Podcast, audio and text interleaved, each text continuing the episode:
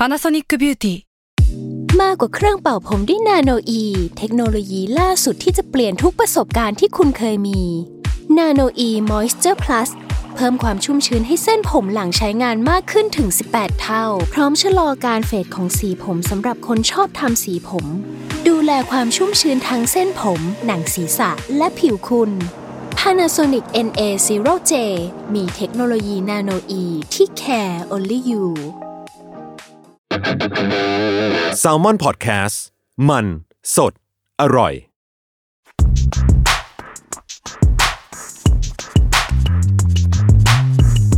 Sneaker On Sight รองเท้าผ้าใบ lover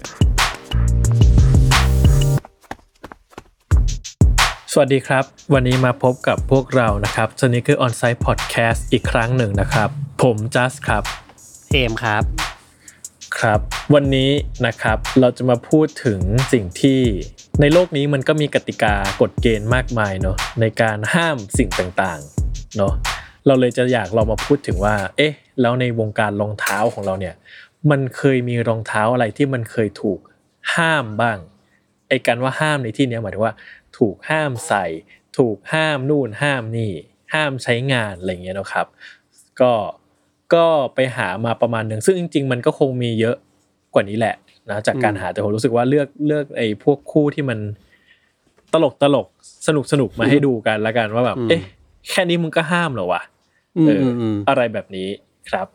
จริงๆพอพอมันนึก พอเริ่มนึกเริ่มเรียงอะมันรู้สึกว่าเฮ้ยมันมีเคสนี้เยอะเหมือนกันเนาะ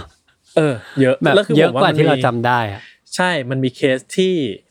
ไม่ได้ดัง ๆ อะ ก็เยอะ อ๋อคือใช่จากที่ใช่ผมใช่หาใช่ข้อมูลก็จะมีเคสแบบที่มันแบบ เหมือนแบบบางทีเรามันไม่ได้ออกเป็นข่าวใหญ่โตอะไรเงี้ยก็เยอะเหมือนกันอย่างเงี้ยอืมใช่เออซึ่งส่วนมากมันมักจะเกิดขึ้นกับพวกลีกกีฬาอ่าอาชีพทั้งหลายอะไรเงี้ย ส่วนมากอะเนาะเพราะมันก็มีมันก็เป็นแบบมันก็มีเงื่อนไขของกติกาอะไรของเขาอะอ่าใช่ใช่ใช่เออซึ่งอะเรามาเริ่มคู่แรกกันเลยไหมครับ อืม คู่แรกไม่พูดถึงไม่ได้เลยเนาะมันก็ไม่คือถ้าจริงถ้าเราเปิดด้วยคู่อื่น มันจะมันจะผิดนิดนึงคือจริงๆเราไม่ต้องพูดถึงคู่นี้แล้วก็ได้ แต่ว่าอ่ามันก็ต้องพูดอะเพราะว่ามันแต่มันเป็นจะผิดภาคบังคับใช่ใช่ผิดพิธีไปหน่อย ใช่ครับ คู่แรกก็คือ Air Jordan 1 b r e a d ครับผมปั๊มปั๊มปั๊มครั้งที่ร้อยเออทุกคนน่าจะรู้เรื่องนี้หมดแล้วเนอะแต่แต่ก็ถ้าไวๆก็คือว่า Air Jordan 1 b r e a d เนี่ยมันก็เป็นสีที่ที่มันผิดกฎอ่า dress code ของ NBA ในยุคนั้นนะเนาะอืมคือเหมือนว่าอืม dress code มันคือต้องใส่รองเท้าขาว หรือว่าหรือไม่ก็ใส่รองเท้าที่เข้ากับสีชุดยูนิฟอร์มมาเออใช่ไหมเหมือนกับเหมือนกับ regulation มันคือประมาณเนี้ยครับเอออมทีนี้เนี่ย Air Jordan 1สีเบรดเนี่ยก็ไม่มาด้วยสีดำแดงเลยอืมเนอะอืมแล้วก็คือคือตัวจอร์แดนเองก็ก็ไม่ชอบสีนี้มาก มากๆอะไรเงี้ยจอร์แดนเคยบอกว่านี่มันสีของปีศาจอะไรเงี้ย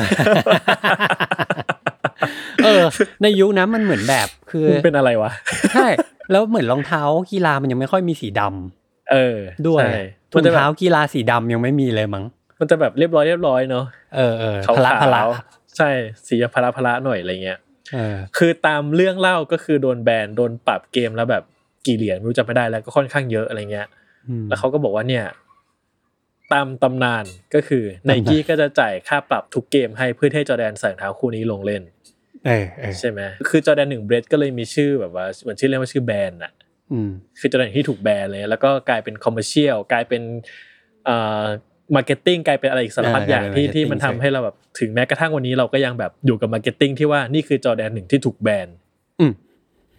กันอยู่เลยอะไรเงี้ย ใช่ใช่เออ แต่ว่าอะไรครับ อยู่มาวันหนึ่งครับ มันมันมีมือดีคือต้องต้องเข้าใจว่าแฟนไมเคิลจอร์แดนทางโลกมันเยอะมากเนอะแฟนรองเท้าก็เยอะตาม มันก็มีกระทู้อะ ในเว็บใหญ่ของอเมริกา Sole Collector อยู่ดีมือมีคนมาก่อกระทู้ว่ามีใครไหม ที่มีภาพไมเคิลจอร์แดนใส่รองเท้าสีเนี้ยลงแข่งจริงอืมๆขอสักภาพเดียวอะขอภาพเดียวเลย อืมปรากฏว่า นั่นไม่มีเลยเว้ยอ่ามันมีแค่ครั้งเดียวที่เขาใส่จริง ๆอะคือตอนที่แข่งสแลมดัง มันเป็นอ่า e ิ h ซิบิชันใช่เกมมันไม่นับในหรอกตอนนั้ All นนะ Star Game ใช่ ใช่ใช่แล้วทุกคนก็แบบ เฮ้ยเชี่ยไอสิ่งที่กูเข้าใจมา 20 กว่าปีอะแม่งเป็นเรื่องโกหกเหรอวะ เออ ซึ่งผมว่ามันมันก็แอบตลกนิดนึงนะตรงที่ว่า มันไม่มีใครจำสิ่งที่เกิดขึ้นวันนั้นได้จริงๆหรอ คืออย่างเรามันเกิดไม่ทันใช่ไหมอืมแต่มันน่าจะมีคนที่เกิดทันแล้วมันต้องจำได้บอกว่าว่ามันเกิดอะไรขึ้นจริง ๆ อะ เออ คือเนี้ยผมไม่รู้ว่าเอ๊ะมันก็ตลกนิดนึงว่าเหมือนกับ อ่าเหมือนกับเหมือนไม่ทุกมีคนใครสังเกตเลยเหรอ เออ เหมือนกับไม่มีใครจำเหมือนทุกคนแบบว่าเขาบอกว่าใส่เล่นนะ ก็ทุกคนก็อ๋อใส่เล่น แต่ไม่มีใครแบบ เฮ้ยมันไม่เคยใส่หรือเปล่าอะไรเงี้ยอืมอืมเออเออจนจนมันมีเนี่ยอย่างที่คุณบอกว่ามันมีคนไปค้นเจอว่า เหมือนมันหารูปที่เขาใส่คู่นี้ลงเล่นจริง ๆ ไม่เจอเลย มีแค่ตอนแบบใส่ในสแลมดังตอนออ s สตาทีเดียวอะไรเงี้ยเนาะใช่ใช่เออเป็นเหมือนแบบเกมพิเศษ เออ แล้วเหมือนกับว่าเขาก็เหมือนกับไปเจอรุ่นหนึ่งที่จอร์แดนได้ใส่เล่นจริง ๆ นั่นแหละ ก็คือตัว Airship ใช่ไหมอืมซึ่งตัว Airship เนี่ย เราไม่เคยเห็นมาก่อนเลยปะจนแบบว่าจนมันถูกพูดถึงในครั้งนั้นแหละ แล้วเหมือนกับว่าอืมเราเราก็เราก็ได้รู้จักกับมันมากขึ้นเรื่อยๆเรื่อยๆอะไรเงี้ยอืมแล้วก็จนเมื่อไม่นานนี้ไนกี้ก็ทำแพ็กนี้มาขายเราซะเลย เออ มันเป็นอะไรอะ กระบวนการตามหาตามล่าความจริง อะใช่มันเกิดขึ้นมาสักพักเลยนะครับ ประมาณสักผมว่าสักสี่ห้าปีอะ เออ แล้วค่อนคข้างนก็ยังยาวนานหาไม่ได้อะไรอย่างเงี้ยจนสุดท้ายอะไนกี้แม่งแบบ เออ กูยอมรับ กูโมกูโกหกนี่นี่อันนี้จริง ๆ นะ แล้วก็เลยเออออกรองเท้า หาเรื่องอีกแล้วอะออกรองเท้าเออคู่นั้นกลับมาอีกครั้งด้วยการบอกว่าครั้งนี้ฉันจะเฉลยให้เธอฟัง แต่รองเท้ามันเหมือนเดิมเออคือเออคือคือเหมือนกับว่ามาขายที่ไทยด้วยนี่ใช่ไหมอ่าใช่เป็นใช่ใช่เป็นที่เป็นเอเซ็ตซีเป็นเป็นเซตไม่มันเป็นเซตอันนี้ป่ะเซตที่เพิ่งออกไปไม่นานเนี่ยหรอที่เป็นเอ้ยจอแดนจอแดนอ๋อหนึ่งกับแอร์ชิป New Beginning อันนั้นมันเป็นแบบเออมันเป็นเรื่องราวก่อนหน้านั้นเรื่องอ่านเรื่องราวแบบในในซีรีส์เดียวกันอะแต่เป็นเรื่องราวเออก่อนหน้านั้นเออ อ๋อออ๋ออ๋ออ๋อแต่ใช่คือเรื่องใช่ราวเดียวกันนั่นแหละแต่เรื่องเดียวกันเรื่องเดียวกันเออใช่เออใช่แล้วก็อ๋อไอแอร์ชิปเนี่ยจากที่เหมือนแบบจริง ๆ แล้วมันเหมือนเป็นรองเท้าแบบรองเท้า ง่าย ๆ ทั่ว ๆ ไปถูกๆ วางตลาดมั่วๆอะไรอย่างเงี้ยอืมเขาก็เลยหาเรื่องทำแอร์ชิปขึ้นมาใหม่ด้วยเลย ขายแม่งคู่กันแม่งไปเลย ใช่ ซึ่งสำหรับผมนะ สิ่งที่ได้เรียนรู้จากเคสจอแดนหนึ่งแบรนด์เนี่ยอืมก็คือ โอ้เราอะ ตกเป็นการตลาดตกเป็นทาสตกเป็นทาสการตลาดเขาหมดเลยอะคือคือผมว่า ผมว่าเขาอาจจะยังไม่ คือผมว่ายุคนั้นน่ะ มันอาจจะเป็นยุคแรก ๆที่ที่กระแสของสน e เกอร์มันเริ่มมันเริ่ม develop culture ขึ้นมา แล้วก็ตอนนั้นเราอาจจะยังไม่ได้ใส่ใจเรื่องสตอรี่กันเยอะ คือมันเป็นครั้งแรก ๆอะที่เหมือนกับมันเริ่มมีสตอรี่ของรองเท้าขึ้นมาเนาะอืมแล้วก็สิ่งที่เขาขายเขาก็ ชูโรงด้วยการโดนแบนอะจนมันกลายเป็น story ที่ยิ่งใหญ่ที่สุด story หนึ่งที่อืมที่ culture นี้มันเคยมีอะอ่าาเออใช่ซึ่งมันใช่ก็เลยใช่กลายเป็นแบบผมว่ามันก็เป็นรากฐานที่ยิ่งใหญ่มากอะแล้ววันหนึ่งเออที่เราค้นพบว่าอ้าวเราโดนแม่งแหกตานี่เออแหกตามาตลอดชีวิตเนี่ยใช่ แต่ผมว่ามันก็ทำให้เกิดปรากฏการณ์หลายอย่างนะ ที่ว่าหลังจากนั้นมามันก็ เรื่องอ่า story ของรองเท้ามันกลายเป็นสิ่งสำคัญมากๆประมาณหนึ่งอะไรเงี้ยคือกลายว่าอืมเหมือนกับว่าเหมือนที่เราคุยกันตอนจอร์แดนเมื่อสักพักมาแล้วนะว่า สุดท้ายแล้วรองเท้าจอร์แดนมันเลยเป็นรองเท้าที่เต็มเปี่ยมด้วย story ในทุกๆรุ่นเลยอะไรเงี้ยใช่เอตั้งอแต่ผมก่อว่านมันเออผมว่าเนี่ยคือการแบบว่าเป็นความ success โดยบังเอิญอะอ่าอ่าใช่ใช่ใช่ใช่คือ story นี้แม่งเกิดก่อนที่ไมเคิลจอร์แดนจะเข้ามาเล่นจริง ๆ อีกด้วยซ้ำอะเขาโดนเออแบนก่อนที่ลีกจะเปิดด้วยซ้ำอะอืม ซึ่งมันเออก็เลยเป็นแบบว่าผมว่ามันเป็นการค้นพบความสักเซสโดยบังเอิญอะหลังจากนั้นใช่มาทุกคู่ก็ต้องมีสตอรี่อะไรก็ไม่รู้อะเอออ่าอ่าไปขุดเออมาจนได้อะใช่ ซึ่งก็ต้องแบบว่าโหโหจริงเหรอเนี่ยจริงเหรอเนี่ยอะไรเงี้ยเออปรากฏไม่จริง ไม่จริงเลยทำไงวะเออใช่ไหมเออแล้วยิ่งคิดถึงอะตอนเคสจอแดนสามอะที่เล่าว่าแบบว่า จอแดนไม่อยากมาประชุมเลย อยากจะไปหาอาดิดาสแล้วอืมอืมแล้วก็โดนคือแบบอันนี้เรื่องจริงคืออะไรอะคือถ้าเกิดอ่าว่ามันโกเรื่องหกจริงหรือเปล่า ถ้ามันโกหกใครจะรู้อะนึกออกปะเออเออเออเพราะใช่แบบใช่มันเป็นมูลค่าทางการตลาดไปแล้วอะที่มันเฉลยอ่าไม่ได้ด้วยอะเอออ่าใช่ใช่ใช่ไมเคิลจอร์แดนก็ไม่มีสิทธิ์ออกมาพูดคำว่าอาดิดาสอีกแล้วในชีวิตนี้ด้วยซ้ำอะใช่แล้วจะพูดทำไมกูทำเงินได้ขนาดนี้แล้ว เออใช่ใช่ใช่ใช่ใช่เออเนอะอืมครับ คู่แรก ประมาณนี้ไปอืมอืมนะครับ ทีนี้คู่สองแล้วกันอืมก็เป็นอีกหนึ่งขั้วรุ่นใหม่ไฟแรงที่อาจจะเหมือนกับ ชอบคอมเมนต์คอมเมนต์กับจอร์แดนอยู่ตลอด Jordan Brand ตลอดเนาะก็คือค่าย Yeezy นั่นเองอืมคือคนอะอาจจะไม่คือคนไทยอาจจะไม่ค่อยได้ติดตามว่าแบบยี่ Yeezy มันออกรองเท้ากีฬาสกกี่มากน้อยอะไรอย่างเงี้ยเนาะใช่ไหมอ่าเพราะว่าบางบางกีฬาในในประเทศเราเนี่ย ก็ไม่ได้ดูเหมือนฝรั่ง ไม่ได้ดูเหมือนอเมริกันทั้งหมดอะไรเงี้ยนะครับ แต่ว่ายีซี่เนี่ยเคยออกรองเท้าที่เขาเรียกว่ารองเท้าคลีตอะหรือที่บ้านเราจะรองเท้าสตั๊ดอะรองเท้าฟุตบอลอะเนาะมคือเป็นคลีตของอเมริกันฟุตบอลนะครับ มันออกมาช่วงราวๆปี 2016 ครับ ทีนี้เนี่ยมันก็เหมือนกับมีนักอเมริกันฟุตบอลอาชีพ NFL สองคนเนาะเซ็นกับ Adidas ไว้อั นนี้ผมไม่ค่อยมั่นใจข้อมูลเหมือนกันนะเพราะว่าผมผมไม่ค่อยรู้เรื่องกีฬานี้เท่าไหร่เหมือนกัน ไม่ค่อยได้ดูเท่าไหร่เหมือนกันอะไรเงี้ยเนาะก็เหมือนกันจะมีคนที่ชื่อว่า DeAndre Hopkins กับ Adrian Peterson นะครับ ได้ใส่ไอ้รองเท้าของ Yeezy ที่เป็นคลีตเนี่ยลงสนาม ซึ่งไอ้ตัวนั้นนะมันคือ 350 Turtle Dove อะอืมอืม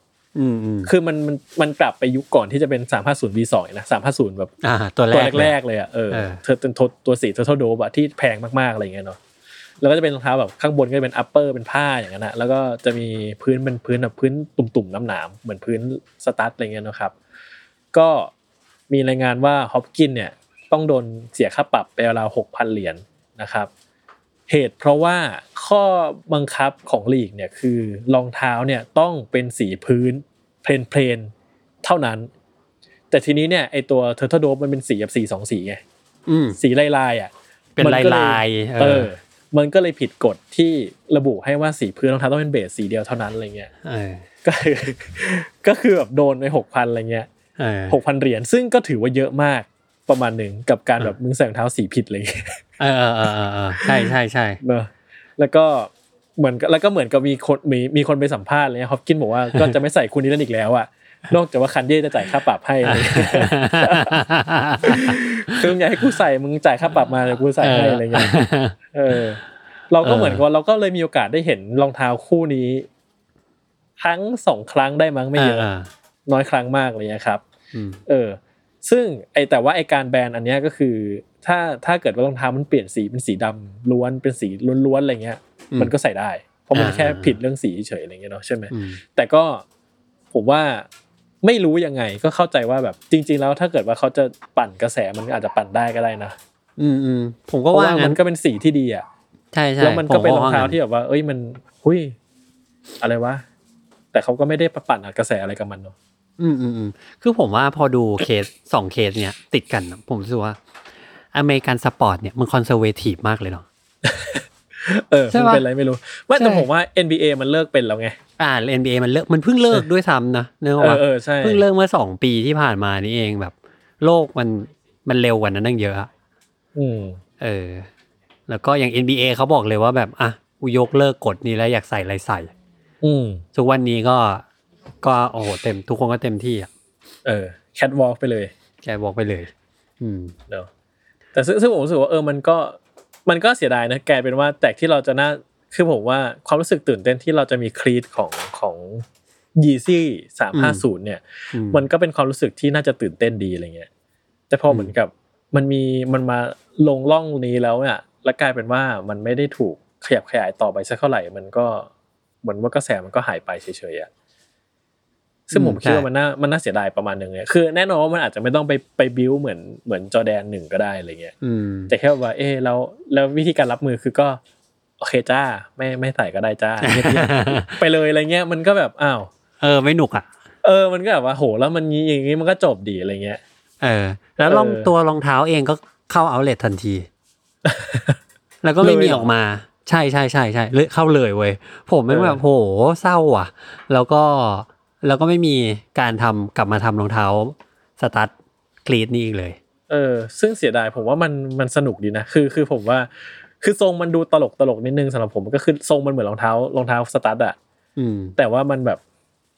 มันก็กวนตีนดีที่มัมันนก็เป็นเฟี้ยวดีอะสามห้าศูนย์อะเออใช่อืมซึ่งซึ่งน่าเสียดายประมาณหนึ่งอะไรเงี้ยอืมนะครับอะซึ่งแม่งก็ห้ามด้วยเพราะแค่ว่ารองเท้ามันมีหลายสีอะคือมันต้องเป็นสีสีมันไม่ถูกใจเขาอะเออ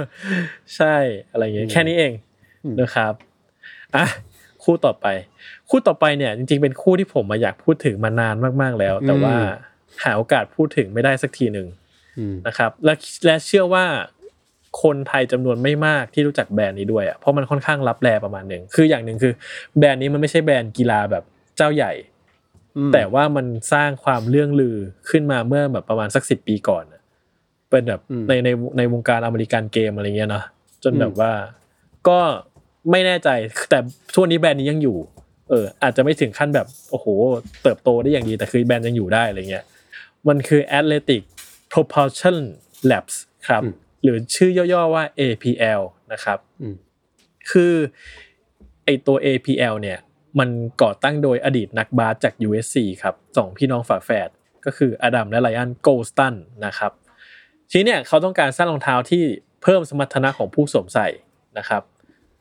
คือโดยหลักการเนี่ยเวลาเราซื้อรองเท้าบาสนะเราก็ต้องเราจะมี mindset เด็กไทยนะผมไม่รู้ทุกคนเป็นมาแต่ผมเป็นคือ mindset คือไอ้เฮียกูต้องกระโดดสูงขึ้นมาวะใช่ใช่ใช่ใช่ไหมผมว่าแบบกระโดดดังอะเออคือแบบว่าเฮ้ยถ้าเกิดว่าใส่รองเท้าบาสไม่งต้องกระโดดดีขึ้นดีวะไม่งั้นจะใส่รองเท้าบาสทำไมอืมใช่ไหมอืมซึ่งไอแนวคิดผมว่ามันก็คือการ develop แนวคิดอย่างนี้แหละว่ารองเท้าที่มันเพิ่มสมรรถนะให้กับผู้สวมใส่จริง ๆอะอืมแล้วเขาทำได้ดีมาก คือ ไอตัว APL Concept 1เนี่ยเหมือนว่าถูกเคลมว่าผู้ที่ใส่เล่นเนี่ยจะกระโดดได้สูงขึ้นจริง ๆสักกี่นิ้วไม่รู้อะแต่ว่าค่อนข้างเยอะเหมือนกันอะไรเงี้ยแล้วก็มีวิดีโอเยอะมากใน YouTube ในสมัยก่อนเนาะนะที่แบบว่าพิสูจน์ให้เห็นว่าใส่รองเท้าคู่นี้แล้วมันกระโดดได้สูงขึ้นเท่าไหร่เท่าไหร่เท่าไหร่อะไรเงี้ยอืมมันน่าตื่นเต้นมากอืมสิ่งที่เราคาดหวังว่ามันจะได้เห็นคือการแบบว่า การแบบอู้หูอู้หาของวงการเทคโนโลยีกีฬาเนาะ แบบไอ้เหี้ยรองเท้าที่แม่งสามารถบูสต์เหมือนกับตีบวกรองเท้าแล้วก็อืมอืมกระโดดสูงขึ้นอะไรเงี้ยใช่เราก็คาดหวังว่าจะเห็นอะไรงั้น แต่ในความเป็นจริงแล้วคือโดน NBA แบนครับ ทันทีคือใช่ในช่วงฤดูกาล 2010-2011 โดน NBA อ่าแบนเนื่องจากว่าคือ regulation ของ NBA คือคือกำหนดว่าห้ามสวมใส่อุปกรณ์ที่ที่มันเพิ่มเพิ่มสมรรถนะของของนักกีฬา อืมอืมอืม ใช่คือตอนจะผมจำได้เลย ตอนแรกที่มันเปิดตัวเออมันเป็นช่วงปิดฤดูกาลพอดีเว้ย NBA อ่าอ่าแล้วก็โอ้โหเหมือนแบบ เพราะคือคำโฆษณามันโคตรจะชวนเชื่อ ว่าแบบอยู่กระโดดจะกระโดดได้สูงขึ้นจริง ๆอะอืม แล้วคนแม่งก็เริ่มซื้อแหละ แล้วเอาไปทดลองแหละ ให้ดูแหละ ทั้งคนในแบรนด์เองแล้วก็คน user เองอะแม่งเริ่มเห็นว่า ไอ้เหี้ยมัน work จริง ๆ ว่ะ อืมคือแบบได้กันเป็นนิ้วเลยนะ ใช่ ได้เพิ่มกันมาเป็นนิ้วเลยอะซึ่งแบบโหอหย่างวะนี่ ใช่ครับ แล้วก็ ผมก็รู้สึกว่า โอ้โห ตอนแรกคิดว่าแบบไม่เชื่อ ตอนแรกคิดว่าแบบมึงมั่ว เออ ปั่นกูแน่นอนอินเทอร์เน็เอตอบ้านกู แบบทำมาเป็นอะไรเงี้ยปรากฏว่าโหยิ่งเห็นคนทดลองเพิ่มขึ้นเพิ่มขึ้นมันไม่มีคนไหนเฟลเลยเว้ยทุกคนคือได้ได้ความสูงขึ้นมาเพิ่มทุกคนเลยอะ แล้วนี่คือเทียบกับรองเท้าแบบไนกี้อาดิดาสเลยนะอืมเออ แล้วยังไม่ทันเปิดฤดูกาลเลยอะ NBA แม่งแบนไอจังหวะผมว่าสำหรับผมนะ จังหวะที่ NBA แม่งแบนอะไม่ทำให้รู้ว่าอันเนี้ยแม่งของจริงว่ะเออไม่เหมือนว่าโอเคจากที่ไม่เชื่อมาตั้งนาน อันตรายจริง เออซึ่งซึ่งพอพอมาคิดถึงเรื่องเนี้ยผมมารู้สึกว่ามันประหลาดใจนะว่า เราไม่เคยคิดเลยว่าแบบรองเท้าที่มันเพิ่มสมรรถนะของผู้สวมใส่มันจะถูกแบนอะเออเออคือมันควรเป็นรองเท้าที่ได้รับการยอมรับแล้วก็ แล้วก็ได้ได้ต่อยอดปะวะเมื่อทำให้เราสามารถเล่นกีฬาได้ดีขึ้นอะ ใช่มันควรดีไปกว่านั้น มันควรแบบมันควรไปอีกอะเออคือเหมือนว่าแบบไอ้แค่ถ้าเกิดผมใส่รองเท้าคู่นึงแล้วผมกระโดดสูงขึ้นแบบกว่าปกติสักห้านิ้วอะไรเงี้ยอืมทำไมเราถึงจะไม่ใส่รองเท้าคู่นั้นนะ ใช่เนื้ออกปะจริงคือจริงแบบว่าเออแล้วพอแบบว่าพอมาดูจริงว่ามันเกิดอะไรขึ้นอะโดนแบกคือมันก็มีความแบบงงๆว่าเอ้าแล้วที่ผ่านมารองเท้าบาสที่ดีอะไม่ได้ทำหน้าที่นั้นไงใช่ไหมล่ะคือคือมันคือทำหน้าที่อื่น ใช่ แล้วแม่งคุยให้ดูว่าถ้าเกิดว่าเราไปในทิศทางนั้นนะเออ จริง ๆ เช่นแบบแบบพัฒนาให้รองเท้าให้กระโดดสูงขึ้นเรื่อยๆอะไม่ได้เออกลายเป็นสเปซแจมจริงมันนึกออกมาว่าพอมาผมผมคิดเพราะผม เนี่ยไอตอนทำข้อมูลนี้ใช่ไหมแล้วผมก็นึกถึงอันนี้ขึ้นมาเลยไนกี้ช็อคอะผมก็รู้สึกว่าที่ไอสปริงของมึงอะที่ทำให้กูรู้สึกว่าเหมือนจะเด้งขึ้นไปอะๆเออถ้ามันเด้งได้จริงมึงต้องโดนแบนแล้วแหละแสดงว่ามันเด้งไม่ได้จริงไงอะไรเงี้ยเนาะทีนี้ใช่ใช่ใช่ใช่สิ่งที่เกิดขึ้นนะครับ คืออะไรก็คือว่า APL เนี่ยก็ทำการตลาดกับการโดนแบนครั้งนี้ไปเลยเนาะ คือถึงขั้นทำเป็นแบนเนอร์ขึ้นในเว็บตัวเองอะว่าแบน by the แบนแบน by the NBA เนาะแล้วก็เหมือนกับก็เขียนไว้เลยว่าเนี่ย เนี่ยการแบนของ NBA เนี่ยทำให้แบบทำให้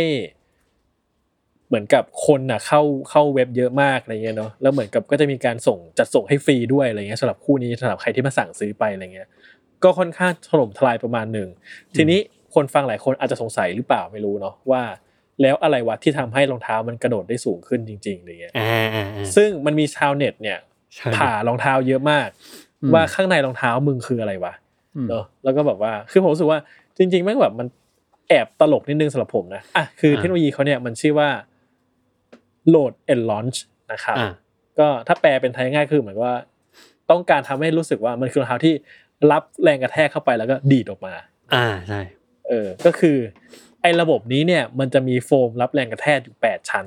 นะครับ ในแต่ละชั้นเนี่ยก็จะมีแบบมีความแบบว่ามี density ไม่เท่ากันเนาะ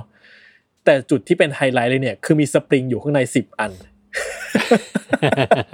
สปริงกับสปริงเลยอะสปริงจริง ๆ อะสสปปริริงงแบบเหมือนแกะปากกาแล้วเจอสปริงก็แกะเออทีนี้ก็เจอสปริงอะใช่มีสปริงอยู่สิบอันเนาะอืมซึ่งมันจะเป็นแบบเป็นก้อนๆอยู่ข้างในนั้นอะคือ มันเป็นก้อนเหมือน Air Zoom อะครับ แต่อีกก้อนนี้เป็นสปริงเออเออ ซึ่งมันก็มีความแบบถูกผ่ามาเยอะมากเลยเออแล้วก็เป็นอย่างนี้ยคือ เออว่ะสปริงมันทำให้เรากระโดดได้สูงขึ้นได้จริงเหรอเออ แล้วไอ้ตัวไอ้ข้างในเนี่ยมันเป็นเหมือนแบบมันเป็นเหมือนบานพับอะเออ แล้วก็มีอ่าสปริงใช่อัดเข้าไปอีกดึงเนี่ยคือแม่งแบบโอ้โหไอ้อย่างวะ มันมันใส่สิ่งนี้เข้ามาในรองเท้าได้ด้วยเหรอวะคือคือถ้าเห็นรูปไปเฉยๆอะรู้สึกว่ามึงต้องปาหีแน่ๆคือรู้สึก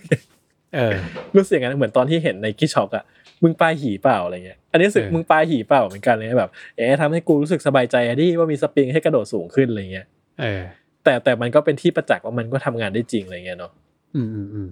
ซึ่งก็เป็นตำนานคือสำหรับผมว่า APL เป็นตำนานหนึ่งที่ที่เคยได้ยินแล้วก็ เป็นรองเท้าที่อยากจับจองเหมือนกันอะไรเงี้ย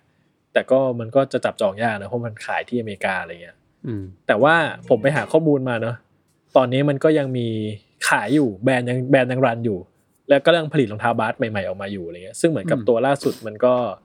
ผมจำชื่อรุ่นมันไม่ได้แล้ว แต่ว่าก็เป็นอย่างนี้แหละเป็นผ้านิดแล้วก็ใช้ใช้เทคโนโลยีนี้อีกครั้งหนึ่งเหมือนกันอะไรเงี้ยอืมเออเหมือนกับเซเลบรตให้กับสิบปีที่ผ่านมาที่โดนแบนไปอะไรเงี้ยอืมอืมซึ่งซึ่งซึ่งก็อยากได้ ใช่ ตอนนี้แบรนด์มันแบบโตมากเลยอะทุกคนลองเข้าไปในเว็บนะครับ Athletic Propulsion Labs มันมันมีรองเท้าหลายประเภทมากเลยอะอืมรองเท้าแตะเขามีรองเท้าวิ่งก็มีรองเท้าล่ำลองก็มีอะไรอย่างเงี้ยแบบโหอืมโปรดัก SKU มันเยอะมากทำให้รู้เลยว่าแบบโหเขาสักเซสมากเลยว่ะอืม ซึ่งถ้ามันจากเหตุการณ์เทียบจากแบบจุดเริ่มต้นว่าแบบอดีตนักบาสมหาลัยสองคน ตั้งเออตรงแบรนด์ตัวเองอะเนาะเออ มันก็มาไกลมากๆประมาณมาไกลหนึ่งมากจริง เออ ใช่ แต่คงไม่ไกลถึงขั้นที่เราจะได้เห็นช็อปตามประเทศต่างอ่าคงไม่ไม่ไม่ไม่ๆคงไม่ไกลขนาดนั้นอะไรเงี้อย่างอย่างแต่เออแต่ก็ถือว่ามันก็อยู่ตัวของมันด้วยดีอะไรเงี้ยใช่ใช่ มันค่อนข้างแบบเข้าไปดูเว็บมันรู้สึกว่ามันโคตร establish เลยแหละ จริง แล้วที่ผมประหลาดใจคือเหมือนว่า ไม่ค่อยได้ยินคนพูดถึงรองเท้า ยี่ห้อนี้เท่าไหร่ อืมอืมอืมคือเหมือนกับว่าแบบ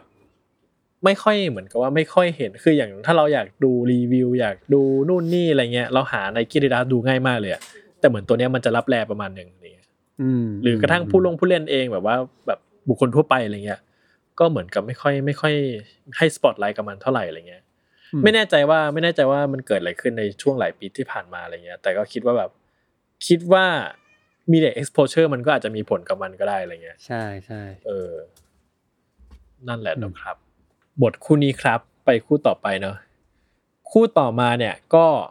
รองเท้าบาสอีกเหมือนกันเนอะคือรองเท้าบาสจะเยอะหน่อยนะครับเพราะผมรู้สึกว่ามันมันยัง relate ง่ายหน่อย แล้วก็ยังอะไรอะมันก็มีอะไรประหลาดประหลาดๆเยอะดีอะไรเงี้ยเนาะคู่ต่อมานะครับ คือจอร์แดนเมโล M10 นะครับรองเท้าคู่นี้เนี่ยก็คือออกเมื่อซีซั่น 2013ถึง2014 นะครับ เป็นรองเท้ารุ่นที่ 10 ของเมโลกับ Jordan Brand นะครับเป็น signature ของตัวเมโลเองนะครับ Carmelo Anthony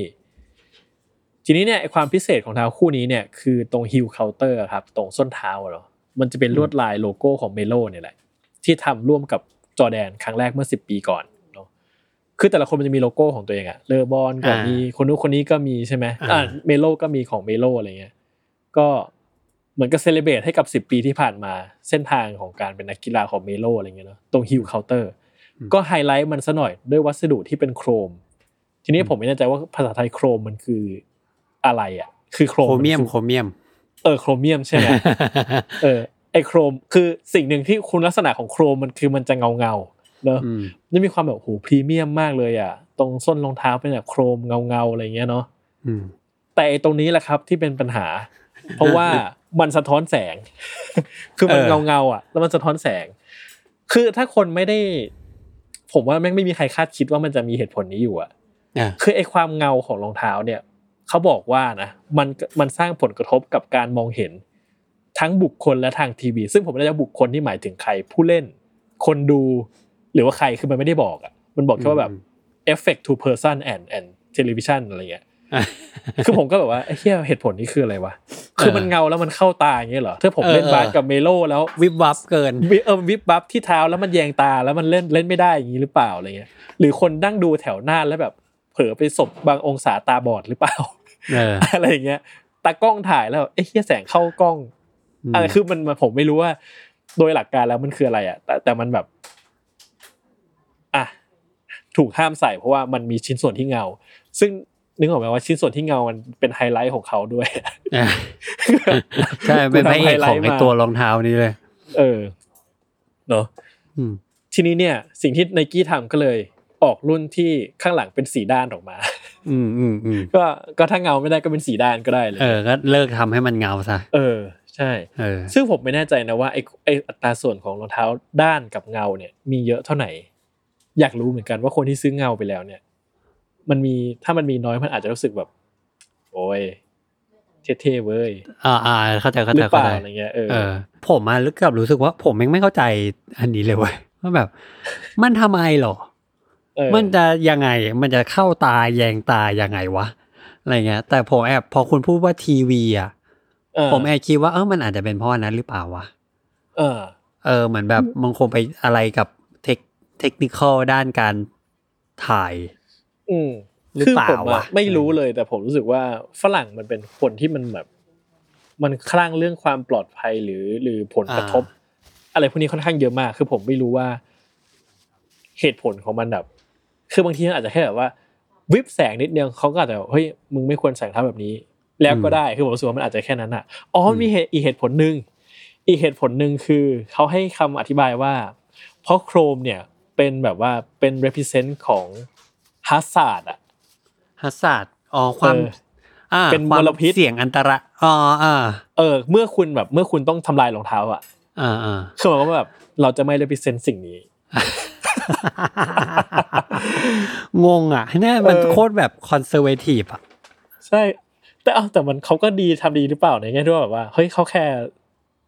ธรรมชาติอะคือถ้าเกิดว่ารองเท้าคู่นี้ต้องพังอะ ก็จะแบบว่าเออไอชิ้นส่วนนี้เป็นชิ้นส่วนที่แบบมันสร้างมลพิษอะไรเงี้ย อืมอืมอืมอืมเออซึ่งไม่รู้แต่ผมว่ามันเหตุผลมันตลกอะแบบว่าตลกคือจริงคือคือคือมันอธิบายให้ make sense ได้ไหมก็ได้ แต่ว่าเราคงไม่คิดว่า กูทำรองเท้ามาคู่หนึ่งอะ นี่คือเหตุผลที่จะห้าที่มันถูกห้ามไม่ให้ใส่อะ ใช่ เออมันมันมันแบบมันอะไรวะคือผมว่ามันคงคือถ้ามันถ้ามันเป็นเรื่องจริงอะนะมันคงต้องเป็นเรื่องที่เทคนิคอลมากๆ จนแบบเราเข้าไม่ถึงอะ เออ เออ เรื่องโปรดักชันอะไรเงี้ย แต่ว่าทำไมมันถึงกลายเป็นเรื่องใหญ่ขนาดนี้วะ เออ ที่เรารู้อะว่าเกิดว่ามันเกิดขึ้นว่ามันโดนแบนอะเอออืมใช่ใช่คืออันนี้ไม่รู้เหมือนกันตัวโหมันเออตลกดีเนอะอีกคู่นะครับ ถัดมาประเด็นเดียวกันเลยครับ ประเด็นนั้นก็คือมันสะท้อนแสงอ่าครับ เหมือนกันเลยวัสดุเหมือนกันเลย คืออะทีนี้รองเท้ารุ่นนี้คืออะไร รองเท้ารุ่นนี้คือ Yeezy Quantum อีกแล้วนะครับคือทุกคนทุกคนน่าจะแบบได้เห็นควอนตัมตัวเป็นๆแล้วได้สัมผัสกันไปแล้ว มันออกมาหลายสีแล้วในบ้านเราเหมือนกันเนาะอืมใช่ไหมคือไอควอนตัมเนี่ยมันถูกออกแบบมาให้เป็นรองเท้าบาสเกตบอล คือผมไม่แน่ใจว่าในเชิงเทคนิคมันคือรองเท้าบาสที่เล่นได้จริงขนาดไหนอะไรเงี้ย แต่เหมือนกับแน่นอนว่าหน้าตาดีไซน์อะไรเงี้ยมัน inspire มาโดยบาสเกตบอลแน่นอนอะไรเงี้ยเนาะไม่รู้เพราะผมไม่เคยได้สัมผัสมันนะว่ามันเป็นยังไงอะไรเงี้ยแล้วไม่เคยเห็นใครใส่เล่นจริง ๆ ด้วยอะอาจจะมีแต่แต่ผมไม่รู้เองอะไรเงี้ยเนาะ อ่า แต่ปัญหาของควอนตัมคืออะไร ควอนตัมเนี่ยครับมันมีชิ้นส่วนที่เป็น 3M สะท้อนแสง ที่ซ่อนอยู่ในรองเท้าแล้วก็ตรงส้นเท้า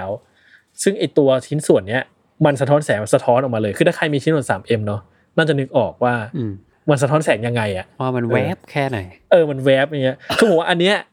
เว็บยิ่งกว่าโครมอันนั้นอีกอะอ่าใช่คือโครมอันนั้นเนี่ยแบบว่าคือคือถ้ามึนิดเดีงยวเดินอะเออมึงยืนบางมุมมึงอาจจะไม่เห็นก็ได้อะไรเงี้ยอ่า แต่อันนี้มันแบบถ้าแสงมันส่องมามันแวบประมาณนึงอะไรเงี้ยอ่าเออมันเหมือนแบบเหมือนพวกแบบเสื้อแบบเสื้อเสื้อจราจรเสื้อที่ต้องทำงานตอนกลางคืนอะอ่าอ่าอ่าที่มันจะแบบว่าโดนแสงแล้วมันจะแบบวับวาบขึ้นมาอะไรเงี้ยนะอืมซึ่งยีซี่ควอนตัมเนี่ยไม่มีอะไรมากเลยครับหมายว่าถูกถูกห้าม เพราะว่านี่แหละ มันสะท้อนแสงอืมแล้วเหมือนมันไม่เคยถูกใส่เล่นจริง ๆ ด้วยมั้งแค่ว่า เห็นรูปเนี่ย เห็น material เนี่ยก็ไม่ผ่านแล้วอืมอืม เออซึ่งผมอะไปเจอข้อมูลมาว่าจริงๆแล้วนักกีฬาทั้งหลายเนี่ย ต้องให้ shoe list ลีกอนุมัติก่อนว่าจะใส่อะไรบ้างใน ในในแต่เอละเหรอเออในทั้งซีซั่นอะอ๋อเหรอเอออะไรเงี้ยเหมือนกับว่ารองเท้ามันก็จะถูก approve ก่อนว่าแบบว่าคู่ไหนใส่ได้ไม่ได้อะไรเงี้ยคู่ไหนอยู่ใน list ที่ใส่ได้ใส่ไม่ได้อะไรเงี้ยเนาะแล้วต้องส่งไปให้ approve ว่าเนี่ยใส่ได้ไหมอะไรเงี้ยซึ่งไอตัวเนี้ยเนี่ยก็ตั้งแต่ยังไม่มีใครใส่เลยอะพอมันเห็นรูปเห็นอะไรออกมาเห็น material อะไรออกมาก็เหมือนถูกห้ามแล้ว เข้าใจว่าอย่างนั้นนะครับ แล้วก็ทำให้ไม่เคยผมไม่เคยเห็น อาจจะมีแต่ผมไม่ไม่มั่นใจเนาะไม่เคยเห็นมันอยู่ในสนามหรือถูกใส่เป็นเรื่องเป็นราวในในคอร์ตบาสจริงอืมๆแต่อย่างว่าผมว่า Yeezy มันก็แล้วไงอะก็ไม่ต้องใส่เล่นบาสก็ได้อะใช่ใช่ใช่เออ จริง ๆ มันมี เอ่อไอ้นี่อยู่ครับ Andre Iguodala เออเขาใส่ไปแหละ คือเป็นนักบาสคนหนึ่งแต่ว่า เอ่อหลังจากที่ไอ้ข่าวนี้ออกเนี่ย ข่าว NBA แบนอา ดิดาสก็ respond ทันทีว่าเฮ้ย ไม่ต้องห่วง เดี๋ยวมันมีสองเวอร์ชันอ๋อเวอร์ชันบาสเกตบอลและไม่บาสเกตบอล เราถึงได้เห็นทุกวันนี้ว่ามันมันมีความต่างกันในเรื่องของ detailและราคาด้วยอะไรเงี้ย เออ แต่ว่าไอ้สิ่งที่ Iguodala ใส่ในภาพเนี่ย ผมไม่เห็นมันสะท้อนแสงนะ เออเออเขาอาจจะไปเอาตัวที่ไม่บาสเกตบอลมาใส่ก็ได้อะไรเงี้ย เออเออเออเอเออแต่ก็ไม่รู้ทำทำไมนะมันแบบมันไม่ได้รู้สึกว่ามันเป็นรองเท้าที่รองเท้าบาสที่ดีอะเออ ผมไม่รู้เลยอะแบบไม่รู้คือผมมาตาม Yeezy ไม่ทันแล้วด้วยหนึ่งว่าว่ามึงมี product กี่ชิ้นวะเออเออสามสี่ห้าร้อยชิ้น ตามไม่ทันอะไรเงี้ยแต่อะเนี่ยคือคือผมว่ามันก็เป็นเรื่องที่ถ้าถึงจุดหนึ่งแล้วอะเราเจอเคสอย่างนี้สองครั้งผมว่าเราน่าจะเดาได้แล้วว่า ห้ามใส่รองเท้าวิบวับเล่นบาสใน NBA อืมอันนี้ข้อสรุปที่ผมได้จากการเห็นสองคู่นี้เนาะรับความวิบวับไม่ได้ ใช่ห้ามแบบห้ามมาไฟกระพริบในสนามบาสมันแสบตาชาวบ้านเขาอีกคู่หนึ่งครับ อันนี้ผมว่าแม่งก็มีความแบบอีอย่างว่าประมาณหนึ่งแต่เข้าใจได้ แต่มันก็มีความแบบเหรอวะนะครับ นั่นคือ Under Armour Curry 4 ที่เป็นตัว custom ครับ มันมีปัญหายังไง มันเป็นอย่างนี้ครับ คือตอนปี 2018 นะครับ เกม Chinese New Year เนี่ย คือ NBA เดี๋ยวนี้เขาก็จะเอาใจตลาดจีนเนาะอ่าก็จะออกคอลเลกชันที่เป็นภาษาจีน Chinese New Year อะไรบ้างอ่าหรือแม้กระทั่งมีเกมแบบ Chinese New Year เหมือนเกมใช่ที่สมัยก่อนจะมีแบบ St. Patrick's Day นู่นนี่นู่นนี่อะไรเงี้ยเนอะคริสต์มาสอันนี้อะไรเงี้ยเออนี่แบบอ่าก็มี Chinese ตรุษ New จีน Year ก็มีใช่ เราก็รอให้เขามีสงกรานต์ให้เราอะไรเงี้ยเนาะไม่ส่น่างมีการนะเอดิชั่นเออ ปาแป้งเล่นบาสกันอะไรเงี้ยเออนะตัว Chinese New Year นะครับ ซึ่งเสื้อแน่นอนว่าเสื้อมันก็จะเป็น edition ลายพิเศษของ Chinese New Year เหมือนกันเนาะแล้วทีนี้เนี่ยอ่าเคอรี่สี่ตัวเนี้ยก็ custom ให้ตัวรองเท้าเนี่ยมีลายเหมือนกับเสื้อของของของตัว Golden State Warrior เองนะครับอืมปัญหาคืออะไร ปัญหาคือในตอนนั้นเนี่ยครับเสื้อแข่งของทั้งลีกเนี่ยเป็นสัญญาของไนกี้หมดแล้วอืมนะครับ ภาษาอังกฤษเขาใช้คำว่า visual element เนี่ยของรองเท้าเคอรี่นั้นน่ะได้รับอนุญาตให้อยู่แต่บนเสื้อของไนกี้เท่านั้น เข้าใจ เออ เออ คือ visual element นี่หมายถึงว่าแบบมันไม่ใช่แค่ลวดลายนะแต่มันคือองค์ประกอบทางด้านภาพทั้งหลายอะอ่าองค์ประกอบทางด้านแบบภาพที่แบบว่า สีรูปทรง องค์ประกอบต่างๆ ของภาพเนี้ยมันไม่ได้ถูกอัลลาวให้อยู่บนสิ่งอื่นอะ นอกจากเสื้อของไนกี้อะไรเงี้ยอืมฉะนั้นแล้วมันก็เลยถูกห้ามใส่นะครับ ก็คืไม่อรู้เหมือนว่าเสียตังค์คัสตอมไปเท่าไหร่อะคือผมว่ามันน่าจะเป็นเหมือนการเอาเอาลายของเสื้อตัวพิเศษตรุดจีนเนี่ย ที่เขาดีไซน์มา มันจะมีความจีนมากเลยครับลองไปถ้าเห็นรูปกัน แล้วเขาก็เอาลายนั้นที่อยู่บนเสื้อไนกี้เนี่ย มาเพ้นท์ให้เหมือนกันบนรองเท้า Under Armour ใช่ แล้วไนกี้ก็ NBA ไนกี้ไปฟ้อง NBA NBA ไปสั่งอะไรเงี้ย ซึ่งผมว่าในความคิดของผมนะ อันเนี้ยไนกี้อะหาเรื่อง หาเรื่องตีแต่แต่แต่คือคงคงใช่แหละ แต่ผมก็เข้าใจได้ว่าโดยเหตุผลแล้วเออมันก็ก็ มูลค่าตลาดมันสูงอะเนาะอ่าใช่ใช่เรื่องอะไรคือมันเหมือจะนยอมอะใช่แบบเอ้ย อันนี้กูสาดีไซน์มาอะไรเงี้ยมึงแม่งเอาไปก๊อปใส่ เออ ถ้ามันเป็นถ้ามันเป็นไนกี้อะผมว่ามันก็ได้ไปแล้ว ใช่ใช่ใช่ใช่ใช่ใช่ใช่เออ ใช่ ซึ่งไอตอนที่ผมหาข้อมูลอันเนี้ยครับผมก็เจออีกอีกเงื่อนไขหนึ่งของของ NBA นะคือ NBA เนี่ยห้ามใส่รองเท้าที่ endorse ให้กับ third party อีกทีหนึ่งอะครับในคือในความหมายคนไทยอาจจะทั่วไปอาจจะไม่ค่อยคุ้นนะครับว่า third party เนอะแต่ผมว่าถ้าเกิดคนทำสัญญาอะไรเงี้ยจะค่อนข้างคุ้นกัน คือ third party เหมือนกับบุคคลที่สามของสัญญา เช่น สมมุติว่า ผมเซ็นรองเท้ากับไนกี้ใช่ไหม แต่ผมใส่รองเท้าที่เป็นลายไนกี้แล้วไปทำลายเป็นแบบเอ่อโปรโมทให้กับ อะไรสักอย่างอีกอย่างหนึ่งอะอะ BMW อะสมมติ เอออ่าไม่ได้ห้าม อ่าห้ามอ่ห้ามอ่คือถ้าเกิดว่า นักกีฬาห้ามใส่ห้ามห้ามแต่งตัวที่ที่ endorse ให้กับ third party อะไม่มีไม่สามารถมีบุคคลที่สามเข้ามาแบบ เข้ามาอยู่ในในในเครื่องแต่งกายหรืออะไรได้อะไรเงี้ยนะครับอืมซึ่งผมว่าเข้าใจว่ามันก็เป็นเรื่องทางการการตลาดการค้านั่นแหละ อย่างเงี้ยซึ่งมันจะมีเคสอีกบางเคสที่ที่เคยมีปัญหาแบบนี้เหมือนกัน เช่นแบบเคยใส่รองเท้าแบบลายที่เป็นลาย Stranger Things อะอ่าเออ แล้วก็โดนห้ามเหมือนกัน เพราะว่ามันเป็นอ่ามันเป็นเป็นงาน endorse promote อ่าอ๋ใช่ออันนี้เว้ย อันนี้อันนี้มันมีนักบาสคนหนึ่งชื่อ J.R. Smith อ่าเป็นคนนิวยอร์กแม่งอ่าเลยไปสักที่ขา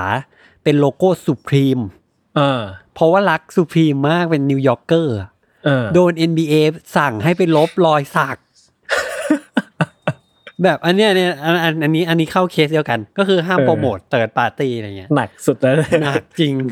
หนักจริง บอกว่าต้องเออครับต้องปิดรอยสักไม่ได้สั่งลบแบบทุกครั้งที่ลงแข่งห้ามให้เห็นรอยสักนี้ผมว่าอีหยังวะเออ